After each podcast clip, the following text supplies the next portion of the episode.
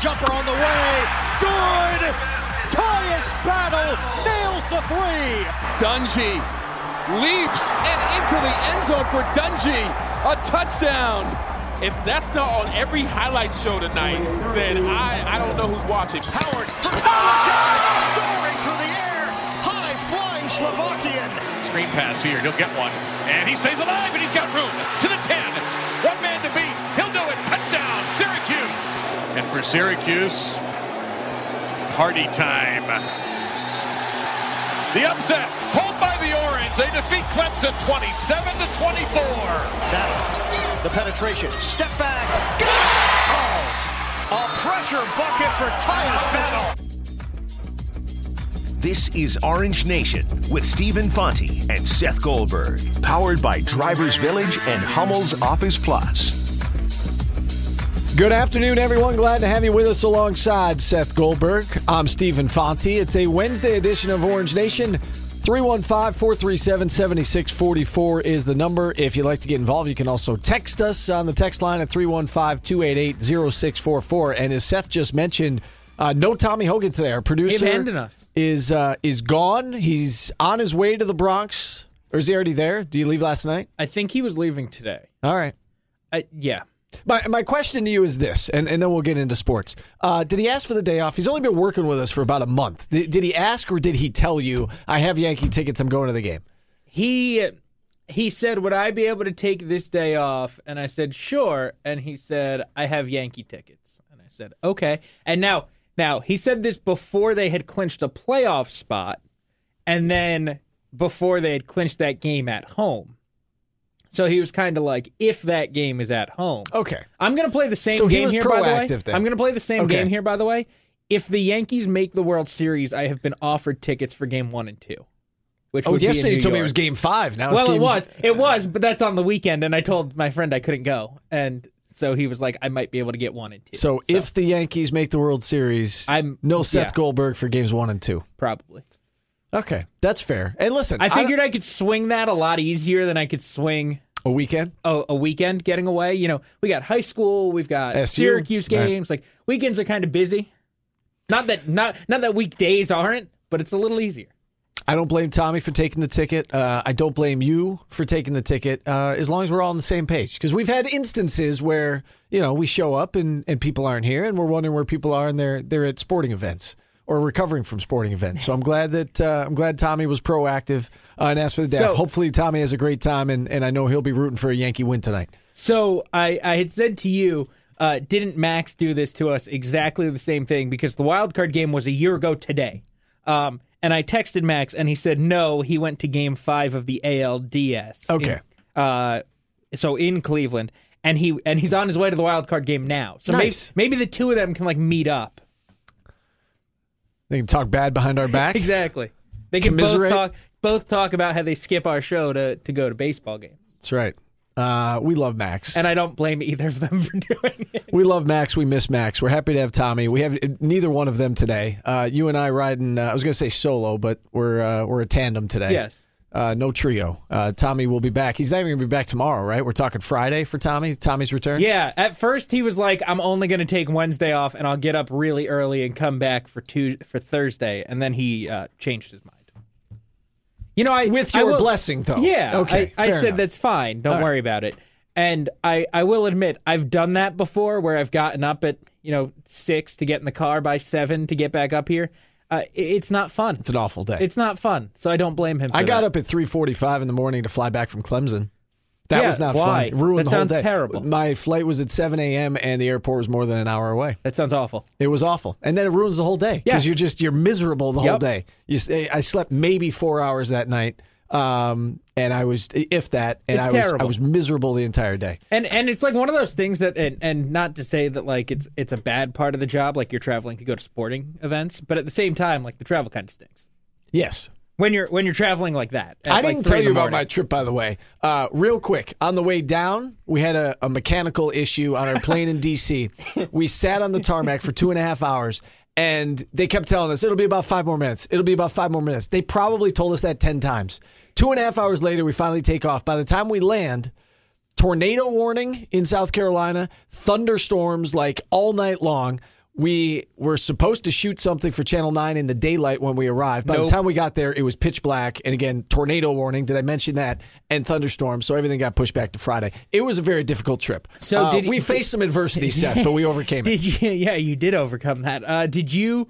Did you have reading material? Did you have? I had like plenty of work to do Did you have the plane. DVDs on the on the on the laptop? Like how did, how did you get through this? So we had a pregame show to get ready for Right. that we did on, on News Channel 9 on Saturday. So I had plenty of work to do. So I actually got a lot of work done while we were sitting on the tarmac. It just I would have preferred to be sitting in the airport and you know have like Or a in- cup of coffee or- in my hands or, or in, something. like your hotel room. Exactly. Uh, Sitting on the tarmac, you know, scrunched uh, on a small plane. That that's not the way I wanted to spend two and a half hours No, before we terrible. even took off. Uh, in any event, we can talk some baseball today. Certainly uh, throughout the show. Uh, Cubs and Rockies going How into extra innings last game? night. Great game. A lot of drama. Uh, we've got you know uh, the Yankees coming up tonight at home taking on the A's. So we can talk some baseball. We will talk some hockey in about 20 minutes from now. Uh, Mitchell Stephens, Crunch Forward, will uh, will be on the phone with us. Uh, the Crunch set to open up the regular season this weekend on the road. They wrapped up their preseason last night. And then the home opener uh, set for next Saturday. But we begin with some SU football. And I, I wanted to get back to something that I asked Floyd Little on Monday, Seth, and I, I never got your thoughts on this. Um, it occurred to me being on the sidelines for that Syracuse Clemson game and, and watching them play. You know, we we usually stand on the sidelines and watching them play up close and personal against that team in that environment. It occurred to me when Dino Babers arrived at SU, Syracuse needed to win with finesse and gimmicks to some degree. Right? It was the fast tempo, it was the you know the up tempo offense and and the the gimmicky type system that we had never seen before and try to wear down opponents and and do it with the system. And it occurred to me watching that game on Saturday that they no longer need to win with the system, with the the gimmicks, with you know the uh, you know trying to catch a team off guard, finessing them to death. Right? They- were a finesse team, and and now like they're they're a physical football team. They held their own up front on the offensive side of the ball and the defensive side of the ball against a top five team, a legitimate top five team in the country, and it just it kind of hit me like a ton of bricks. Like for this to happen so early in the Dino Babers era, number one, when he arrived, like I didn't I didn't quite know what the vision was. I didn't quite know what the end product was going to be. And this is by no means the end product, but I understand it a lot more now than I did when he first got here.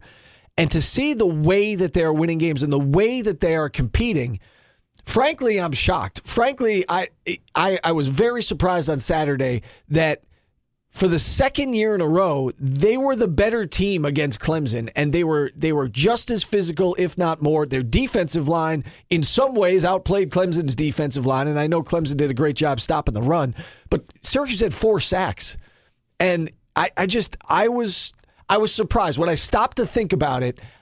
I couldn't believe that it, you know it's it's been little more than two seasons since since he's taken over. You know, it's two and a half seasons as of this weekend, and already they are going toe to toe and competing with the Florida States and the Clemsons of the world, and it's not a fluke when they're in the game. No, it certainly isn't a fluke. And and to your point about the physicality, I was surprised about that too. And and I, th- I thought it was a good point that you brought up on Monday.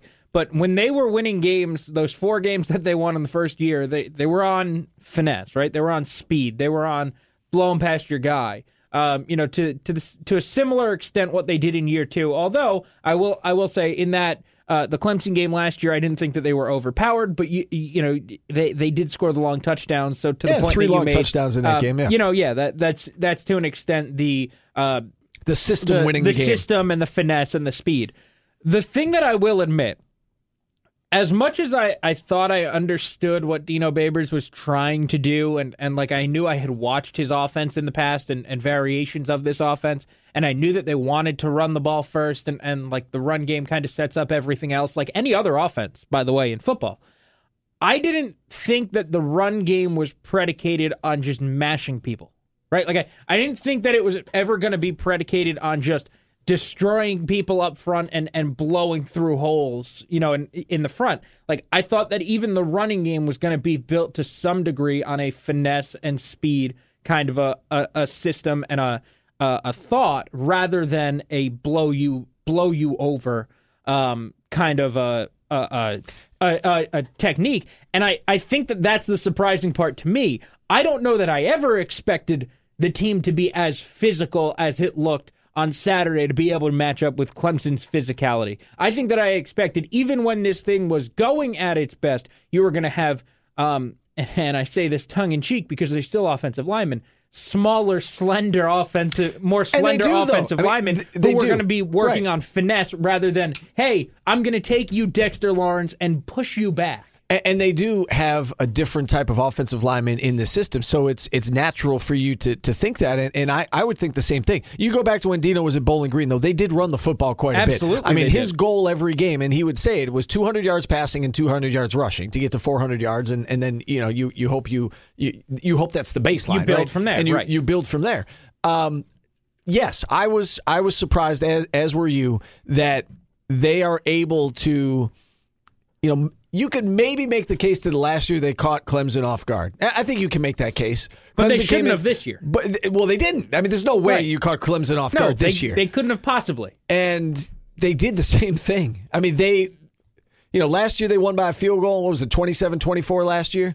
This year they very easily could have won by a field goal, 23-20.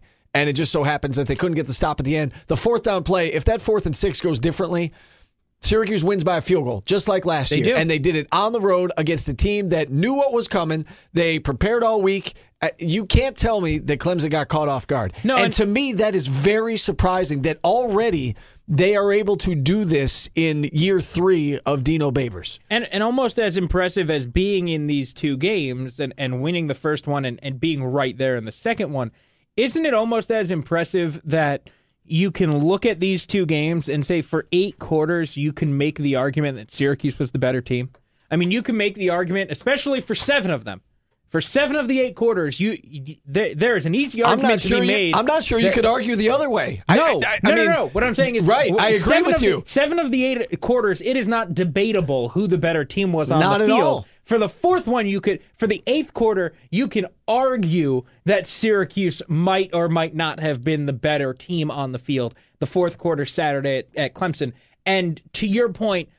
I'm surprised that it's happened already. Surprised that it's happened now, middle of year three. Now, Dino Baber said it would happen middle of year two, but it's but it's but but I think that we were skeptical of that from from the And- jump, and, right? you know what? And and we said that you know the the moment he got here, he said you know the middle of year two, and because of the injuries, I think you could make the case that it's it's only natural that the growth would be stunted. That you know while it normally would take you know 16 to 18 games for his system to catch and for everybody to get it, the fact that a lot of your key players were not playing in those games because they were hurt. A la Eric Dungey. That's gonna I- it cause stands, problems? It stands to reason that okay, maybe it, it, it took a few extra games. And what did he play? 16 games his first two years?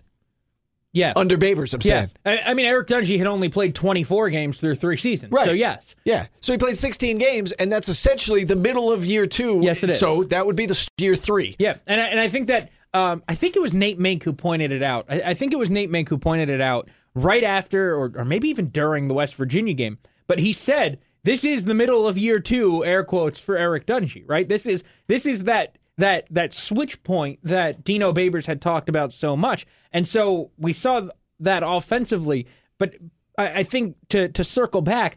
I still don't think I expected this level of physicality No. from them. I, I, I think I still expected it to be more speed and finesse. And and that's still there. Don't get me wrong. I mean, Moe Neal's really quick. Uh, Jamal Custis is really quick. You've got guys who can blow past people, Nykeim Johnson and Taj Harris. But it seems to be that it's mixed a lot more with a power game than I expected it to. Going into that Clemson game, didn't you expect, like, if Syracuse was going to be in that game, if I had told you beforehand Syracuse was going to have a, a 10 point lead early in the fourth quarter, wouldn't you have just assumed that there were a couple like big plays, like game changing plays, like a pick six or a blocked punt or something along the lo- those lines? Because uh, to me, to do that on the road, I would have thought that you know they hit a home run a couple of times. I understand where you're coming from, but but given last year, I, I don't know. well, again, they hit three home runs last year, Right, but to, they- to get that lead.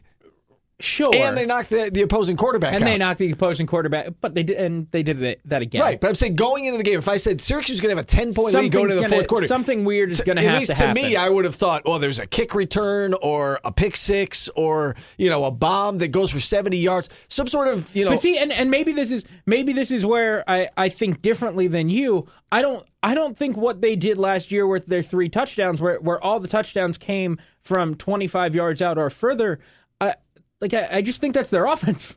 Right, like I, I think that that's just going to happen, and and so I guess my like, maybe- point is I like- didn't expect you know a couple of one yard plunges from Dungey and methodically you Well, know move, yeah. moving the ball down the field. The one game changing play they had was the muffed punt and Jamal Custis recovered it. That was really the one play that you know flipped the field position and they got you know for lack of a better term they got lucky that they got the ball on the ten yard line and they were able to. But uh, other than that, it was just we're just as good as you. And I mean, th- so to me, that was the surprising part. They had a 10 point lead, and they really didn't have any fluky plays. No, you're you're right. Uh, I think that's an interesting point, and I I just saw this tweet come across from uh, from Pete, uh, and, and he uh, he makes an interesting point too. He said he went to the Clemson game two years ago at Clemson. They lost fifty four nothing. Yeah, and uh, and sat in the second row. And he wanted to see the size difference between Mike Mike Williams, their top receiver, and the defensive backs. Said it was crazy. The difference between the size now, as Pete says, is not as noticeable. Yeah. Um, I'll, and- I'll, I'll buy that. and um, uh, then he said he went to LSU last year and, and said the same thing, right? Syracuse wore down LSU to an extent. I I think that we're seeing, and, and we have seen over the last year, uh, a, a real change here and, and a real change in, in how this program has gone. And, and I guess it's it's happened more and quicker than I would have And I, expected. and I started to notice the change last year as well. The fact they were in the games with LSU and Miami and Florida State and beat Clemson. Right. I get all that. But but this year to see them just physically dominate Florida State and those those four They and did. five star athletes physically dominate the Seminoles, and then to be just as good physically, be just as physical as the Clemson Tigers at Memorial Stadium. It- to me, it just it smacked me in the face that you know this this team doesn't have to win with finesse and with speed and with the system. Yeah, that stuff helps. This team is physical though, and this is a good football team. That stuff- 315-437-7644. that stuff helps and will win you a game at Oh, some point. no right? Like like there'll be a game where where maybe you're just off, but it's like, eh, you know what? We're we're playing a a you know lesser opponent, and and our system's able to Western get it Michigan to some degree turned into that, It turned did, into a track yes. meet, and they were able to win it. You're able to win a track meet, but you're also able to win a game. Now I know they didn't win this game against Clemson, but they could have won that game against Clemson in playing a different style, playing a more physical style, and and not. You know, throwing 70 yard touchdown passes every fifth play. We do need to take our first time out. Phone lines are open at 315 437 7644. Back after this on ESPN Radio. Live from Armory Square. This is Orange Nation with Stephen Fonte and Seth Goldberg. All right, full lines open the rest of the way at 315 437 7644. You can also text us at 315 288 0644. We can get back to talking SU football if you'd like. The fact Syracuse is winning with physicality now and finesse. Before it was it was finesse and the system, and and now they've got the the physicality to go with it. Uh, if you'd like to talk some SU football, by all means, give us a call. While we have a few minutes here, uh, wrapping up hour number one, Seth. Why don't we talk some baseball? Yankees, A's tonight, and it's Luis Severino on the mound. I know we touched on this uh, yesterday. You and I both thought it would probably be Tanaka, but Severino had two really good starts to close out the regular season. He's got the best stuff, and he's been very good at home by and large, so they give him the ball. Yeah, uh, I mean, I, I can't. I, I know we talked about this a little bit yesterday. I, I can't knock Boone for this choice, right? It's it's not like you had an obvious choice. It's not like you had Jon Lester, who's one of the great postseason pitchers ever. It's not like you have Kyle Freeland like the Rockies did, and, and they're able to shove him out there and and expect to get that kind of an outing last night. Um, you don't have Justin Verlander, you don't have Corey Kluber, you don't have Chris Sale, like you you don't, right? Because uh, Luis Severino had a really bad second half of the year, and he got better towards the end, and and he seemed to straighten things out the last couple of starts. But there, there are still question marks there, and and because there are question marks surrounding him, you didn't have a clear cut answer. So um, I kind of look at it this way: I don't think he's going to pitch more than four innings. So if you're only looking for three or four innings out of a guy, go with the guy who's got the best fastball. right? Go, go with the guy who's got the best stuff, the most dominant stuff, and hope that he'll come out and pump 100 for three innings with that nasty wipeout slider. And you hope that you don't have to worry about too much else. Think like like I, I look back at what happened last night, and Ad, Adam right, comes out of the, the Rockies bullpen, and he picks up a big strikeout on a fastball, right, to end to end that inning when he came in in the seventh inning. He picks up a strikeout on a fastball with the bases loaded. That fastball was my, uh, was at 97 miles an hour, his fastest pitch all season. Right? Forget about just last night. His fastest pitch all season. So it seems like there, there's something about the playoffs, and we all know this. There's something about the playoffs that gets you a little more amped up. So I want Luis Severino to be that guy who's got a little more juice behind him, and maybe instead of throwing 99, he's throwing 101, and I, I take that. I think there are some Yankee fans, though, and maybe more than a few, uh, that are nervous based on what happened last year. And I think that's fair. I think that's fair because it wasn't only the wild card game. He wasn't great in the in Right. the rest of the playoffs. Right. And I think that that's a concern. I mean, he, he didn't make it out of the first inning last year. Spotted the Twins a 3 nothing lead. Now New York came back and won the game. But I think that's a concern, especially when you're only expecting three or four innings out of him. He's got to get off to a good start. And last year he did not. So I'm sure that it, it factored into Aaron Boone's decision. I'm sure he considered it. You know, he looked at it from all angles. But he decided that, that Severino is is the guy and, and he's ready to go. Let me ask you this. If Severino does not pitch well tonight, and we remember obviously what happened last year. Does that does that change anything about about him and and his future with the organization, or you know, do you do you just look look past that because of his stuff and his overall track record? I think you look past it. Um, and, and that might sound like a cop out. That might sound like I just like Luis Severino. Um, I think you have to look past it because of his overall stuff, because of what he has done in general over the last two years, right? Like, uh, um, big picture. I'm I'm talking not not you know oh he had a bad second half. I'm I'm talking big picture what he's done the last two seasons. He's been incredible, and and he's been one of the, probably the five best starters in the American League when you look at the last two years. Look at a guy like Clayton Kershaw right? I mean, Clayton Kershaw is a guy who struggles in the postseason. Clayton Kershaw is the best pitcher of the generation and a first ballot Hall of Famer, and he has terrible postseason numbers. So, you know what? Some guys just aren't that good in the playoffs. And would you like them to be better? Of course, you would like them to be better. Uh, he's also 25 years old, and if you get off to a rough start, you have time to fix it. I I think that you ride with him. I don't think that you question his ability. I don't. I don't think that you question his place in the organization. I think it's he has a couple of bad starts. And I, I think the perception going into this game tonight, Seth, is that well, the Yankees are the better team, and they won hundred games, and and and I get that. And if they were in any other division, um, you know, obviously the the Astros finished with a better record, but you know, if they were in the the Central, for instance, the Yankees would have won the Central by nine games. Um, so they're Well, yeah, the Indians. The Indians won that division by showing up. Right. Exactly. Um, but I think there's a perception that the, you know the Yankees are the better team tonight. They you know they won 100 games. The A's won 97, and the A's were, you know, you could make the case the best team in baseball in the second half of the year. They definitely were. They were so great. I you know I I don't think by any means this is a, a foregone conclusion. Uh, for the Yankees, they're going to need to go out and they're going to need to win this game. And as we've seen in years past, sometimes when you're at home, it can work against you if you get off to a slow start or if the visitor scores first. You get a little tight and the crowd gets a little antsy, and you know you start gripping the bat a little bit tighter. And you know we've we've seen that sometimes being at home. Now you much rather be at home than on the road, and you get the last crack in the ninth and, and all that, and, and that came into play last night with an extra inning game. You want the last crack. I'm not suggesting you wish this game was in Oakland, but sometimes being at home can work against you if you fall behind early. Right, and then, the the funny part about that is that it didn't last. Right, last year didn't- Right, it didn't bite That, that's the funny part about this is that la- last year would have been the picture. But how many times have we seen that though? We've seen it so many times. That, that's what I was about to say. Last year would have been the prime example of, well, you know, you fell behind early, the crowd's out of it, everybody's sitting on the edge of their seat. It's 3 nothing after the first inning, and all of a sudden you're trailing all night, except, oh, by the way, they come out and score three in the bottom of the first inning, right? So you, you've got that that ability to change and this things lineup on a can do that. This And- lineup can do that. and that's what I was going to say. This lineup can change a game at any point. And I'm not saying that they're going to go out and hit a whole bunch of home runs. Um, but I, I, I saw I saw a stat yesterday that you know the the lineup that they are likely to go with tonight, the lineup of Andrew McCutchen, Aaron Judge, Aaron Hicks, Didi Gregorius, Giancarlo Stanton, uh, Miguel Andujar, Gleyber Torres, Gary Sanchez, Luke Voit. Right, Th- those nine guys in whatever order.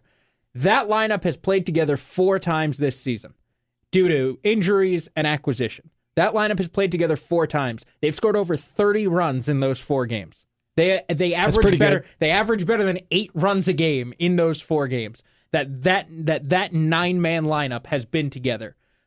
I'm not saying that they're going to go out and score eight or ten runs, but the lineup the Yankees have built between acquisition and getting healthy has the ability to go score nine or ten or twelve runs on any given night.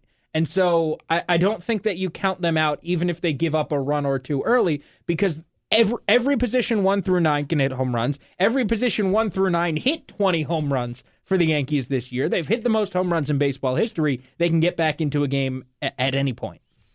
The winner of this game tonight obviously takes on the Red Sox next. You said this yesterday when we were doing our NFL power rankings. You said it, you know, the Rams and Chiefs, you know, it would be a, a Super Bowl preview uh, when they meet in the regular season. Do you feel the same way about the Red Sox? Like if I said to you, Red Sox or the field in the American League to go to the World Series, are you taking the Red Sox? They've been the best team in baseball at all year long. I'm you, not. will no, take you, I, you'll I take would the take field. the field. I would take the field. Um, I think Houston is really well set to go to the World Series. I think that Houston is just a really good, really balanced team. I think Houston's pitching staff is better top to bottom uh, than than Boston's. I, I think that their starting rotation of Verlander and Cole and Keuchel and and uh, uh, uh, McCullers coming out of the bullpen and Charlie Morton. I think that that is better than what Boston's got. I, I have serious questions about Chris Sale. Yeah. And when Chris Sale went on the DL in in July, August to miss that Yankee series, I remember saying on Yankees on Deck, "Oh, they're they're just they're they're just getting him out of the way. They don't want him pitching against the Yankees. They want to skip a start or two to keep him fresh for the postseason." And then they did it again. And then he came back and he wasn't himself. And he's throwing in the in the low 90s instead of the high 90s. I've got serious questions about Chris Sale. Um, I, I think that if you're a heavy right-handed power team, you can beat the Red Sox because they're going to throw out Chris Sale and David Price and and uh, Eduardo Rodriguez or or another lefty. So I, I think that a team like the Yankees that has a lot of righty power, like the Astros that has a lot of righty power, could do some damage against them too. 315 437 7644. Again, phone lines open the rest of the way. Seth and I with you up until 2 o'clock. Hour number one in the books. We'll kick off hour number two right after this on ESPN Radio.